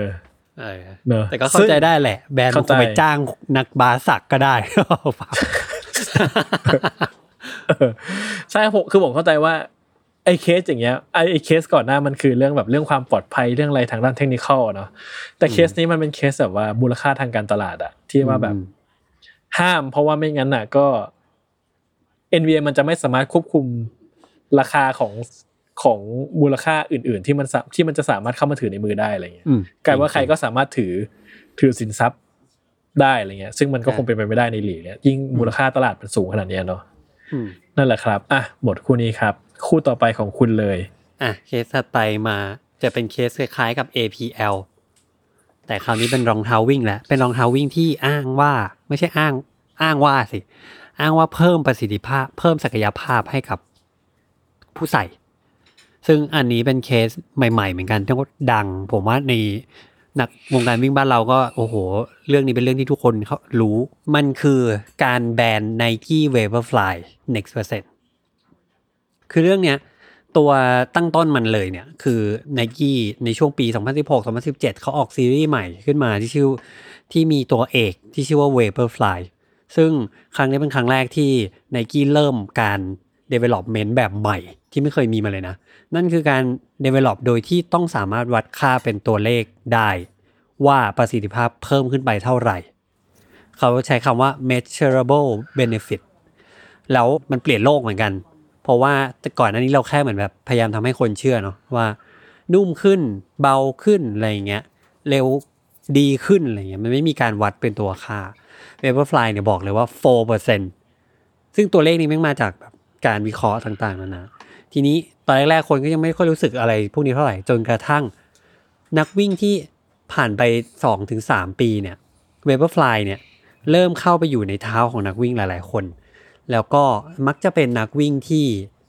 ได้แชมป์ทั้งนั้นเลย คนที่ได้ที่หนึ่งหรือตัวท็อปๆเนี่ย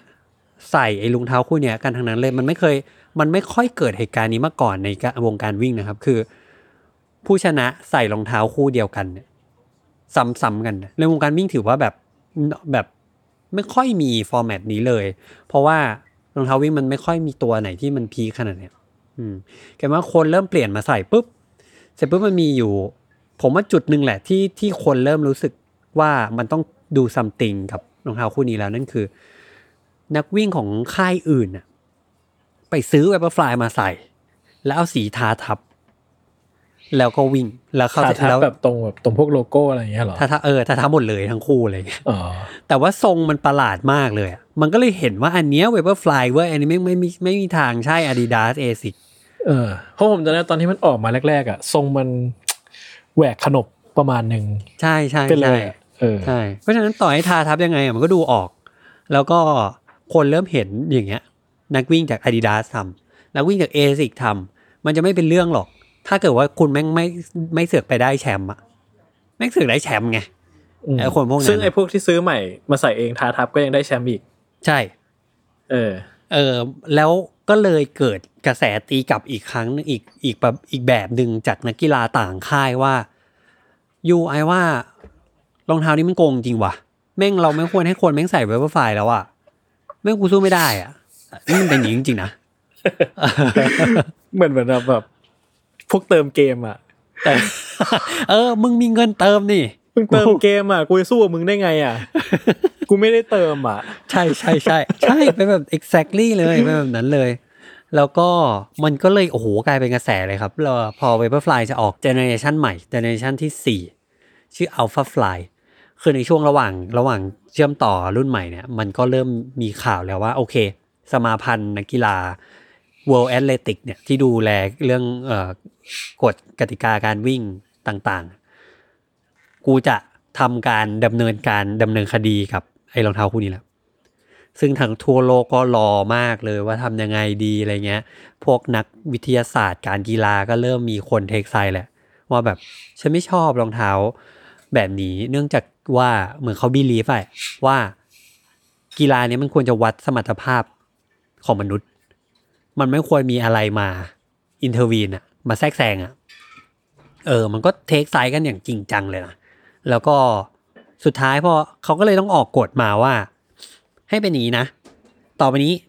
รองเท้าอะไรก็แล้วแต่ ต้องมีกฎแบบนี้ ความสูงเท่านี้ไม่เกินเท่านี้อะไรเงี้ย ตึงตึงตึงตึงตึงเป็นแบบเจ็ดแปดข้อ ต้องวางขายก่อนเท่านี้นั่นนู่นนี่ ซึ่งมันทำให้ Vaporfly และ Alphafly เนี่ย ไม่โดนแบนแบบคาบเส้น เออ ซึ่งก็คือยังนไม่โดนอยู่ดี ไม่โดนอยู่ดี ขนาดแบบตั้งกฎขึ้นมาแล้วอะเออ แบบคาบเส้นเลยนะ เช่น มันมีกฎหนึ่งว่ารองเท้าพื้นรองเท้าห้ามสูงเกิน40มิลลิเมตร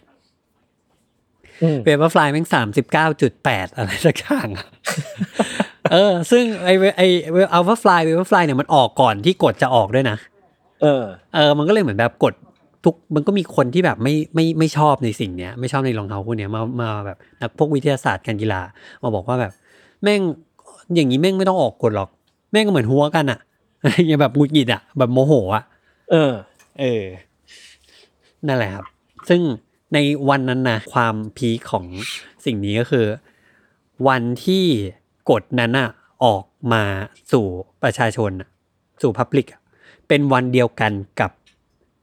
วันที่เวเ e อร์ฟลายเปิดตัว ยิ่งใหญ่อืมที่นิวยอร์กอืม เออซึ่งผมผมเชื่อว่าหลายคนนะที่เป็นดีไซเนอร์ที่ไปออกงานวันนั้นนะงานงานเนี้ยที่ผมได้ไปงานสุดท้ายก่อนโควิดนี่แหละแม่งยังไม่รู้ด้วยซ้ำว่ากฎแม่งออกมาแล้วเมื่อเช้า แล้วก็ยังอืมตุ้มต่อมหัวใจอยู่ว่ารองเท้ากูจะได้ยังไงวะอะไรเงี้ยอืเอมออะซึ่งสรุปด้วยว่าเราก็ยังสามารถใส่ใส่มันวิ่งได้ในในการแข่งขันได้อยู่ ใช่ครับ ใช่ใช่แต่อ๋อว่ามันมันเปลี่ยนไปนิดนึง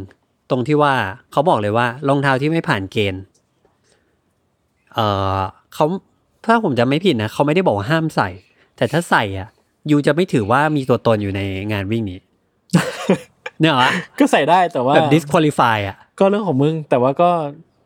ใส่ได้แต่ก็ไม่ไม่ให้ไม่ไม่เห็นหัวอะใช่สถิติเงินรางวัลอะไรกูไม่ให้ เออ เป็นอย่างนั้นไป ซึ่งไม่นับเว้ยเหมือนว่าวิ่งออกกำลังกายไป เออ ออกกำลังกายได้ได้สุขภาพอะอะไรอย่างเงี้ยเออ ซึ่งทีนี้มันมันเลยทำให้ผลกระทบของสิ่งเนี้ย มันทำให้เกิดแบบ มันทำให้เกิดพฤติกรรมใหม่สำหรับผมเลยนะ นั่นคือการเหมือนแบบกลับมาจ้องว่าต่อไปนี้รองเท้าคู่ไหนอะทำตามกฎหรือเปล่าซูเปอร์ชูใหม่ ๆ ที่เขาพยายามจะเอามาตีไว้ว่าฟลายอะมึงผิดกฎหรือเปล่า สูงเท่านี้หรือเปล่าต้องไปไล่ดูอะแล้วเขาจะมีแบบบอกด้วยว่า ต้องวางขายก่อนวันนี้ เท่านั้นอืม แล้วเออซึ่งสิ่งนี้มันเปลี่ยนไปหมดเลยนะ คือไอ้กฎนี้มันคือเป็นการบอกว่ารองเท้ายูอะ ต้อง publicly available ก็คือนักกีฬาคนไหนก็ต้องซื้อได้ อืม มันทำให้ รองเท้าโปรโตไทป์ต่าง ๆ อะเขาใส่กันไม่ได้แล้วใส่อืมใส่ลงสนามไม่ได้แล้ว เพราะฉะนั้นแบบไม่งั้นมึงแอบแทรกอะไรเข้าไปอีกอะไรเงี้ยมแอบยัดเทคโนโลยีอะไรเข้าไปอีก แล้วมันก็เลยต้องทำให้เกิดการซับมิดรองเท้าไปให้ i a a World Athletic เนี่ยก่อนที่งานแข่งจะเกิดขึ้น เป็นเหมือนการส่งความลับทั้งหมดอะของบริษัทอืมให้ World Athletic เนี่ยมาเช็ครองเท้าแต่ละรุ่นว่าผ่านไม่ผ่าน แล้ว World Athletic แม่งก็ต้องมาประกาศ เหมือนแบบออกผลเอนทรานซ์อะว่าใครสอบผ่านบ้าง ชื่ออะไรบ้าง แล้ว พอไอ list เนี้ยมันถูก pub publish ออกมาสู่สาธารณชนอะเราก็เลยสามารถอ่านได้ว่า แบรนด์ไหนแม่งแอบรุ่นพิเศษอะไรไว้ในปีนี้บ้างอ๋อโอ้ list มันต้องส่งไปหมดใช่ไหม ใช่แล้วไอ้ list เนี่ยก็ต้องต้องเปิดเผยด้วยอืมแม่งแบบผมว่าแม่งกลายเป็นแบบหนังเรื่องใหม่ไปหมดเลยอะ เออวุ่นวายดี เอออืมคือคือผมอะแม่งก็เหมือน question ตอน APL นะ คือผมรู้สึกว่า จริงๆ แม่งรองเท้าที่ทำให้เราสามารถ performance ได้ดีขึ้นอะ มันไม่ควรเป็นเรื่องผิดปะวะ ใช่ไหมเฮ้ยผมเออผมมาคิดว่าคุณเป๊ะเลยเว้ยมันควรเป็นเรื่องที่ต้องสนับสนุนนะแต่แต่ก็คือผมว่าพอมันเป็นเรื่องเรื่องเรื่องเรื่องของการแข่งขันด้วยการค้าด้วยอะไร คือผมว่ามันก็เข้าใจได้ว่าถ้าเกิดว่าผมเป็นแม่งเซ็นกับ Adidas อะไรเงี้ยแล้วคนพบว่าอ้าวไอ้เฮียรองเท้าคู่นี้แม่งเร็วสัสๆจริง ๆ ว่ะอืมแล้วกูจะไม่มีทางชนะได้เลยอะ มันก็ต้องใช่โวยวายใช่ปะวะคือมันก็ต้องโวยวายปะวะมึงมีแบบเติมเกมในเลเวลที่กูเติมไม่ได้เออคือกูกูกูใส่อย่างมึงไม่ได้ไง ให้กูทำไงอะกูต้องโวยวายไงอะไรเงี้ยก็ก็เข้าใจได้อืมแต่ก็รู้สึกว่า นี่แม่งอาจจะเป็นเหตุผลที่ทำให้แบบเนาะคือคือในหลาย ๆ เคสผมว่าแม่งก็เป็นเรื่องแบบเรื่องการค้า เรื่องผลประโยชน์ที่มันทำให้แบบบางอย่างมันถูกไม่อนุมัติอะซึ่งในความเป็นจริงแล้วถ้าเกิดรองเท้าที่ใส่แล้ววิ่งเร็วขึ้นอะทำไมจะไม่อยากใส่วะ ใช่ไหมใครแม่งจะไม่อยากใส่ ใช่ แต่แต่ก็อะแต่มันก็อาจจะมี argument ขึ้นมาได้ว่าแบบว่าก็ก็ในการแข่งขันแบบ professional อะไรเงี้ยมันอาจจะวัดกันที่แบบตัวสมรรถนะบุคคลของเออบุคคลมากกว่าเนี่ยอะมันก็มันก็อาจจะพอเข้าใจได้เนี่ยจะในฐานะแบบผู้บริโภคทั่วไปอะไรเงี้ยผมรู้สึกว่าถ้าผมจะไม่อยากใส่รองเท้าที่ผมทำได้ดีขึ้นอะอืมอืมใส่แล้วทำนั่นทำนี่ได้ดีขึ้นอะมันมันผมว่ามันก็คือเป็นสิ่งที่แบบ มันเป็นสิ่งที่เราก็ฝันว่าเราจะสามารถ enhance ความสามารถของเราจากการใส่อุปกรณ์กีฬาเพิ่มขึ้นได้อะไรเงี้ย อืมใช่ เออแล้วก็ถามว่าแบบถามว่าถ้าผมใส่ APL เงี้ย ผมก็ไม่ได้จะแบบกระโดดได้แบบ Vince Carter อยู่ดีอย่างเดียวปะคือมันคือมันก็แบบว่าใช่แต่ผมไม่อยากใส่ APL นึกออกปะคือมันเห็นเนี่ยเออมันอยากซื้อมาใส่อะไอ้เหี้ยกูอยากแบบใช่ใกล้วิ Carter เข้าไปอีกหน่อยอะคือผมรู้สึกว่าสุดท้ายแล้วมันก็มีlimit ของคนอยู่ดี หรือถ้าผมอะใส่ Vaporfly เนี่ย ไปแข่งผมก็ไม่ได้ชนะหรอกนึกออกปะเออคือสุดท้ายแล้วแบบว่าผมว่ามันก็สมรรถนะส่วนบุคคลมันก็มีส่วนในการที่จะทำให้รองเท้ามันต่อยอดเราไปได้อะเออคือไม่ใช่ว่าใครใส่เสร็จแม่งได้ได้หมดเลยเลยนะมันมันเป็นไปไม่ได้อยู่แล้วอะอืมผมรู้สึกว่ามันมันอย่างนั้นอะผมว่ามันมีความห้าวของไนกี้อยู่ตรงที่ว่าเมื่อกี้คุณพูดคำว่าแบบ limit อะเออ คือแคมเปญของการเปิดตัว Vaporfly คือการ break limitเออ เออ เหมือนแม่งบอกต่ำกว่าสองชั่วโมง มนุษย์ไม่เคยทำได้อะไรเงี้ย แล้วมันเป็นเหมือนแบบเออคืออีกฝั่งหนึ่งนะครับ ของนักวิ่งพวกเนี้ยเขาก็จะมีแบบมีความเชื่อนิดนึงว่าสถิติโลกอะมันมีความศักดิ์สิทธิ์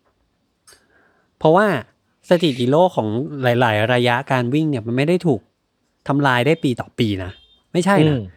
บางอันมันอยู่แบบสี่ปีห้าปี บางอันแบบสิบเก้าปีอะไรเงี้ย คือขนาดมนุษย์มันพัฒนาขนาดนั้นแล้วยังแบบอ่ามันมีความศักดิ์สิทธิ์ของของ เกียรติยศนี้อะเพราะฉะนั้นแบบไม่ไม่ใช่มนุษย์มาทำลายว่ะ แม่งเป็นแบบตัวแทรกแซงมาทำลายปีศาจที่หายอะไรอย่างเงี้ยเออคือผมว่าอย่างนี้แม่งอาจจะต้องแบบอยู่ที่ว่าใครเชื่อว่าอะไรแล้วอะคือบางคนด้วยมันอาจจะเชื่อว่า perform ของมนุษย์มันก็ควรถูกทำลายด้วย perform ที่มนุษย์ทำได้อ่าด้วยตัวใช่เองใช่อะแต่บางคนอาจจะรู้สึกว่า ก็ยังไงกูก็ทำได้ด้วยตัวเองอยู่ดี แต่แค่ว่ามีส่วนที่ทำให้มันทำได้มากขึ้นอะ อืมอืมอืมคือสุดท้ายแล้วแบบว่าอย่างอย่างที่เบรกสองชั่วโมงได้อะอ่าก็ไม่ใช่ใครไปเบรกได้อะใช่มันก็ต้องเป็นคนคนนี้แต่ใช่มันใช่มีตัวช่วยเยอะมากที่มันทำให้เขาสามารถ perform ได้ดีขึ้นอีกกี่เปอร์เซ็นต์ก็ว่ากันไปอะไรอย่างเงี้ยใช่ใช่แล้วเสือกรู้สึกมาว่ามันบิวเสือกมาบิวอีกว่าถ้ากูใส่รองเท้านี้แล้วกูทำได้มันเลยยิ่งแบบอืมหน้าตบอะเออ ซึ่งก็แบบผมรู้สึกว่ามันก็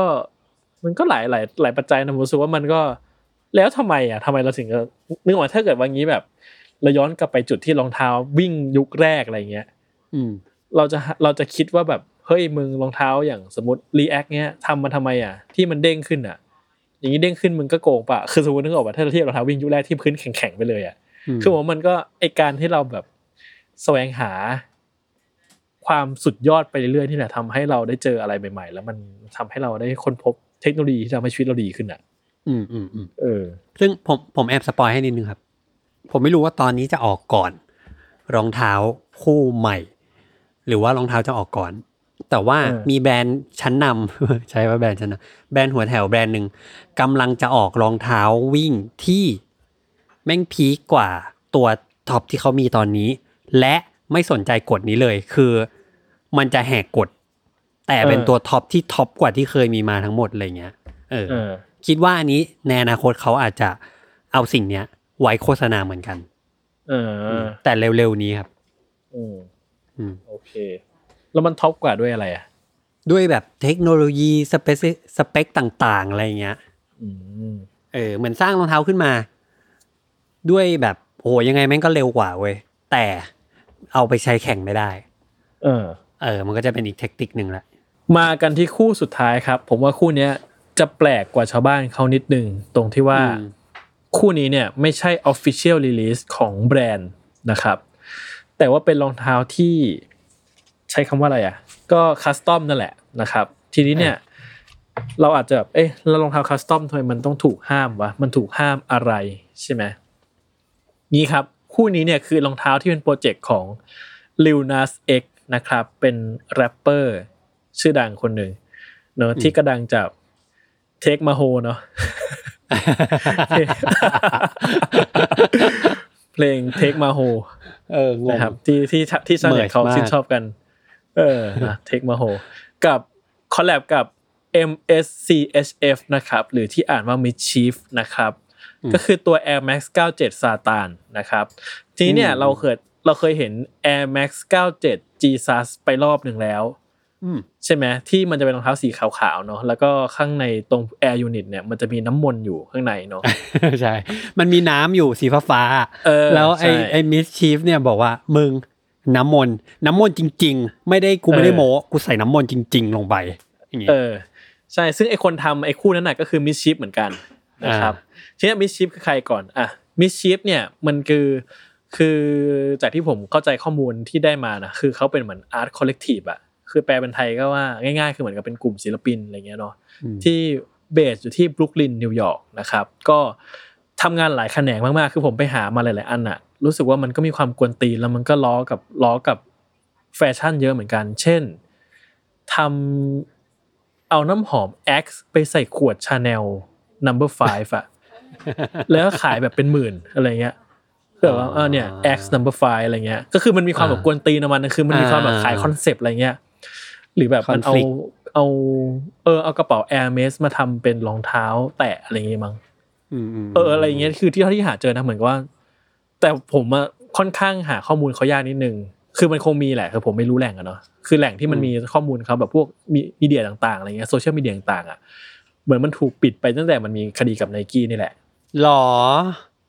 เออเฮ้ยใช่เศร้าว่ะ เออไอ้เหี้ย ใช่ผมเลยเออคือผมเลยแบบว่าไอ้เหี้ยหาหาหาความกวนตีนของมึงอะยากหน่อยอะไรเงี้ยคือคือก็ไม่เออออาจจะต้องมีแหล่งแต่ว่ายังยังหาไม่เจออะไรเงี้ยเนาะทีเนี้ยไอไอรองเท้าคู่เนี้ยไอคู่ที่เป็นเจ้าปัญหากับ Lil Nas X เนี่ยมันคืออะไร มันคือชื่อว่า Satan Shoe อะครับ คือคือในความเชื่อแบบตามไบเบิลนะ biblical ของของฝรั่งเนี่ยมันก็จะมีเรื่องแบบพระเจ้าเรื่องซาตานเรื่องนี้ใช่ไหมทีเนี้ย ไอ Jesus Shoe มันเคยออกไปทีนึงแล้ว มันก็มีปัญหาอะไร เพราะมันก็โอ้ช่างงดงามผ่องแผ้วหัวใจเหลือเกินอะไรเงี้ยเนาะคือความแบบอืมความแบบธรรมะอะไรเงี้ยเนาะแต่ว่า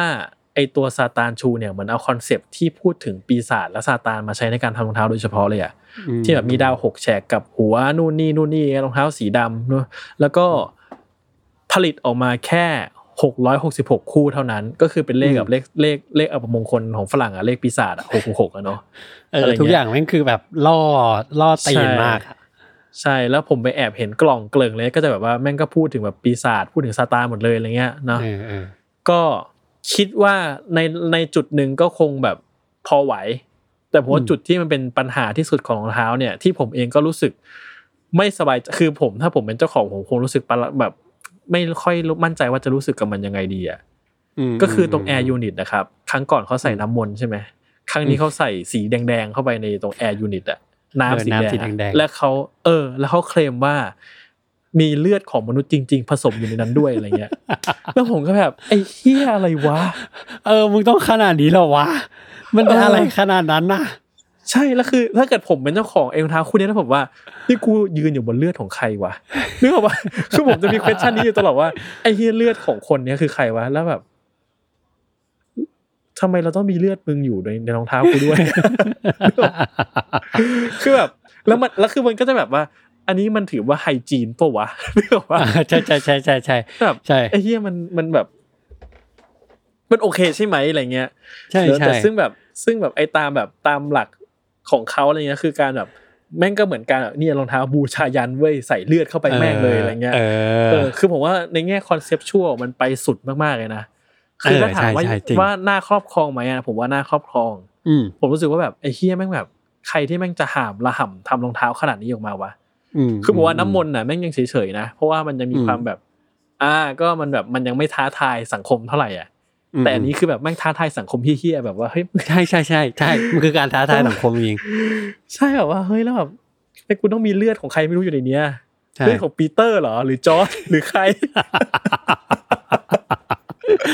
แม่งคือแม่งคือคือบอกพอบอกว่าเลือด พอบอกว่า holy water น้ำน้ำจอกศักดิ์สิทธิ์อะไรเงี้ยเรายังเฉยเฉยๆไงคือแต่เป็นพอบอกว่าเป็นเลือดเอาเนี่ยน้ำไปให้พระสวดมนต์ใส่อะยังแบบอะเรายังโอเคไงใช่ก็น้ำเปล่าแต่พอธรรมดานี่แหละ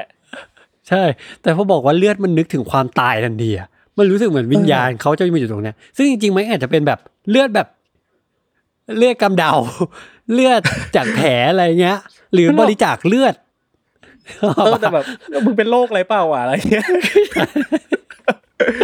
คือแบบเออมันคือไม่รู้อะแล้วคืออีหกร้อยคนสิบหกคู่เนี่ยผสมเลือดของคนเดียวเปล่าคือมันแบบ เออใช่กูคือผมมีกูเคงวงชั่นมาเยกอะมากกับเลือดอะ เออ ใช่ แล้วมันแบบคือมันขยี้มากเลยเหมือน ถ้าจำไม่ผิดคือเขาบอกว่าแต่ละคู่นะ จะมีเลือดอยู่ในเนี้ยทั้งหมดหกสิบหกซีซีซึ่งให้ให้เลือดไอ้เลขหกมันไปตรงกับเลขอัปมงคลหกสิบร้อยหกสิบหกคู่นี้อีกอะไรอย่างเงี้ยคือแม่งแบบโอ้ยแม่งสุดที่เหี้ยแบบอะไรวะคือคือในใช่แง่แบบของการแบบพยายามจะทำให้คอนเซปต์มัน solid ที่สุดอะผมยอมรับจริงๆนะแม่งสุดยอดมากๆเลยอะ คือมึงจะบ้าเหี้ยอะไรขนาดนี้คือผมแบบผมไม่เข้าใจว่าทำไมมึงต้องทำขนาดเนี้ยใช่แต่คือทำให้แบบว่ามันเลยพิเศษมากๆเพราะแม่งแบบไปแตะสุดขีดมากๆเลยอะอืมอืมทีนี้ปัญหาคืออะไรครับ กับรองเท้า custom คือจริงๆแล้วการ custom เนี่ยไม่ไม่มีปัญหาอะไรเท่าไหร่มาตลอดมาเป็นคือหลายก็สิบรองปีเท้าแล้วของคุณเออะออืมเออ คุณจะรองเท้าไปทำอะไรมันก็ มันก็ไม่ได้ผิดอะไรเท่าไหร่ ศิลปินที่ทำ custom ก็มีอาชีพ อะไรมาได้เป็นแบบเติบโตยังขายอยู่ทุกวันนี้ยังทำกันเยอะแยะ ใช่ หรือแม้กระทั่งบางครั้งว่าการแบบเอาแบบเอา element ของแบรนด์อื่นมาผสมกันมันยังไม่ผิดเลยอะใช่ไหมอ่าอ่าเออแบบว่า ผมจะสามารถ custom เป็นแบบ Adidas Air Force One คือผมก็ทำได้ใครทำไมกลัวอ่าอ่าอ่าเอออะไรเงี้ย BAPE อะ BAPE ยังได้เลยอะเออ ใช่ไหมแต่ปัญหามันคือนี้ครับ ปัญหาคือไนกี้ยื่นฟ้องร้องกับรองเท้าคู่นี้เลยอะคือ หรือหรือผู้ทำหรือไอตัว MSCHF เนี่ยแหละว่าแบบว่าใช่ให้คือผมไม่แน่ใจว่าในในในคำฟ้องร้องมีอะไรบ้างนะ ผมคิดว่าคุณน่าจะมีข้อมูลตรงนี้มากกว่า คือไอการฟ้องเนี่ยอิชชูมันไม่ใช่อะไรเลย นอกจากว่ามันทำให้แบรนด์เนี่ยเสียภาพลักษณ์อืมเพราะเหมือนกับว่ามันทำให้เหมือนกับตัวไนกี้เองเนี่ย ไปมีภาพลักษณ์โยงกับลัทธิบูชาซาตานอะ ใช่ใช่ซึ่งผมว่าอันเนี้ยมันเป็นมันเป็นประเด็นเซนซิทีฟประมาณหนึ่งของของฝรั่งอะนะที่มันแบบมันก็เหมือนกับรักษาภาพลักษณ์แบรนด์อะว่าแบรนด์เรามันไม่ควรไปปรากฏแบบนี้เปล่าวะเออเออ มันก็เลยเป็นเหตุการณ์ฟ้องร้องกันไปอะไรเงี้ยเรื่องที่ผมบอกไปตอนต้นว่าตั้งแต่ฟ้องร้องกันหรือว่าอินสตาแกรมของ MSCHF เองหรืออะไรเองอะก็ก็เหมือนกับถูกปิดไปเลยอะเออปลิวเออคือยังอยู่แต่ว่าเหมือนกับทุกอย่างหายข้อมูลหายหมดเลยอะไรเงี้ยไม่มีอืมไม่มีโพสต์ไม่มีอะไรอยู่เลยอะไรเงี้ยอืม ก็คิดว่าเป็นเรื่องใหญ่ประมาณนึงแต่ผมไม่ได้อัปเดตว่าตอนนี้คดีไปถึงไหนแล้วนะครับอะแต่ก็ผมว่ามันเป็นเคสที่ค่อนข้างประหลาด แล้วก็ผมว่าไอตัวคนทำเองก็ไม่ได้คาดคิดว่ามันจะต้องเจอ feedback แบบนี้ เพราะว่าเราอย่างที่บอกรองเท้า custom อะมันไม่ได้มีปัญหามาตลอดนะเนาะแต่ว่าใช่มันดันไปสร้างภาพลักษณ์ที่แบบมันสุดขีดที่เฮี้ยอะไรขนาดเนี้ยคือแบรนด์มันก็แบรนด์มันก็เลยไม่ยอมอะเออ มันมันแบบแกว่งเท้าหาเซียนมากเลยอะไอ้รองเท้าคู่เนี่ยมันคือแบบ เออ ขนาดคือตอนแรกผมเห็นเคสนี้ใช่ปะข่าวอะผมก็อืมพยายามอ่านแล้วผมก็เฮ้ยมันมีอะไรแปลกๆนะหนึ่งคืออมทำไมไนกี้ฟ้องมิสชีฟแต่ไม่ฟ้องลิวนัสอืมหนึ่งหนึ่งแล้วนะสองคือ เอ๊ะลิวนัสเนี่ยเขาอุตส่าห์ช่วยโปรโมทไนกี้เนี่ย ไม่ชอบเหรอ ฟรีนะอืมฟรี PR นะ แล้วโคตรอืมจังของโคตร PR เพราะลุงเขาคู่นี้แม่งโคตรดัง สองอันนี้อืสมงอันนี้สงสัยสามคือแม่งลิวนัสเอกเนี่ยแม่งทวีตล้อเลียนไนกี้แบบไม่หยุดเลยถ้าเราอืมเอาแบบทวีตไออะไรอะมีมของสปอนจ์บ๊อบอะไรเงี้ยใหญ่เลยว่า ว้าว กลัวมากเลยอืมกลัวขี้หดอะไรเงี้ย เหมือนแบบท้าทายมากเลยเว้ยวันนั้นน่ะนะเอออซึ่งผมเพิ่งมารู้ทีหลัง อันนี้แบบ อยากติดตามจากยูทูบเบอร์ฝั่งอเมริกานะอืมสิ่งที่เกิดขึ้นในอเมริกานะครับ อันนี้เราอาจจะอันนี้คือสิ่งที่เราไม่เห็นกัน คือคนเนี่ย คนอเมริกันอะเอ่อ anti Nike เพราะคิดอืมว่าไนกี้เป็นคนออกรองเท้าคู่นี้ด้วยตัวเขาเอง และอืมเฮ้ยแบรนด์ you ไปอยู่ลัทธิซาตานแล้วเหรอไอ้เหี้ยแบรนด์นี้อืมคาทอลิกอย่างกู รับไม่ได้อืม ซึ่งมันเกิดมันเกิดปรากฏการณ์นี้ในอเมริกาขึ้นมา ว่าแบบคนโทรไปด่า คนไปด่าที่ร้าน มันเกิดสิ่งเนี้ย ไปในหลาย ๆ เมืองของอเมริกา ซึ่งผมคิดว่าอันนี้ต่างหากคือจุดประสงค์ของการสั่งฟ้อง อืมเพื่อเหมือนเป็นใช่การผมบอได้กยินเหมืนว่าว่าอืมได้ยินว่าว่าฝรั่งหลายหลายๆคนมันเข้าใจว่าไนกี้เป็นคนออกออฟฟิเชียลออกมาอะไรเงี้ยเออได้ใช่ยินมาเหใช่มือนกันใช่ใช่ ซึ่งอันเนี้ยมันผมว่ามันคือมันคือจุดประสงค์ใจความเลยของการที่ไนกี้ฟ้อง ฟ้องเพื่อให้เกิดข่าว ว่านี่มันไม่ใช่ของฉัน อืม ฉันไม่ได้ทำฉันไม่เกี่ยว แค่นั้นแหละ อืม ไม่ได้ต้องการเงิน ไม่ได้ต้องการอะไรเลย ซึ่งเคสเนี้ยจบลงแล้วคือเมื่อรู้สึกเอ่อโซฟานะครับเท่าที่ผมรู้คือ ไม่มีใครจะต้องมาจ่ายเงินอะไรกัน อืม แต่ในใช่กี้ผมเหมือนก็ได้ PR คืน ใช่เพราะเหมือนกับผมเข้าใจว่ารองเท้าก็ถูกขายไปหมดแล้ว ใช่ คือมันไม่ขายไปตอนนั้นมันเลยไม่มีอะไรที่ต้องเออ มันไม่มีอะไรที่จะแบบจะจะจะมาชดใช้อะไร คือนึกออกปะคือจะห้ามขายก็ได้เพราะมันขายไปแล้ว คือมันแบบทุกอย่างมันไปหมดแล้วอะไรเงี้ย แต่ว่ามันก็คืออย่างที่ผมว่ามันก็อย่างนั้นคือการการรักษาภาพลักษณ์ของแบรนด์ตัวเองเอาไว้อะใช่ใช่ไม่งั้นมันก็ใช่จะแบบว่าเอาไอ้เฮียแบรนด์มึงเป็นแบรนด์ไปเกี่ยวโยงกับซาตานเหรออะไรเงี้ยเออ อืมอืมใช่ซึ่งเดี๋ยวอันนี้เดี๋ยวเราจะมีอีกตอนหนึ่งที่มา cover เรื่องนี้ ให้ฟังไปในดีเทลมากมากกว่านี้อีกว่า มันไปเข้าใจอะไรกันตรงไหนยังไง แล้วเรามองว่ามันคืออะไร ใช่ครับผมอืมเฮ้ยเราพูดเรียกน้ำย่อยไว้ก่อนเลยเนาะกลัว กลัวเขาไม่ตามมา ครับผมก็ วันนี้ก็ประมาณนี้นะครับคือจริงๆผมมันมีอีกหลายคู่แหละที่มันเป็นรองเท้าที่ถูกห้าม หรือถูกแบนหรืออะไรก็ตามอะไรเงี้ยเนาะแต่ก็พยายามเลือกที่ให้เห็นเคส มันมันมาประมาณหนึ่งแล้วกันว่าแบบว่ามันมีเคสแบบนี้เกิดขึ้นนะ แล้วด้วยเหตุผลบางคำมันก็ เราอาจจะไม่เคยคิดว่าเอานี่เป็นเหตุผลแล้วหรออะไรเงี้ยซึ่งซึ่งเออ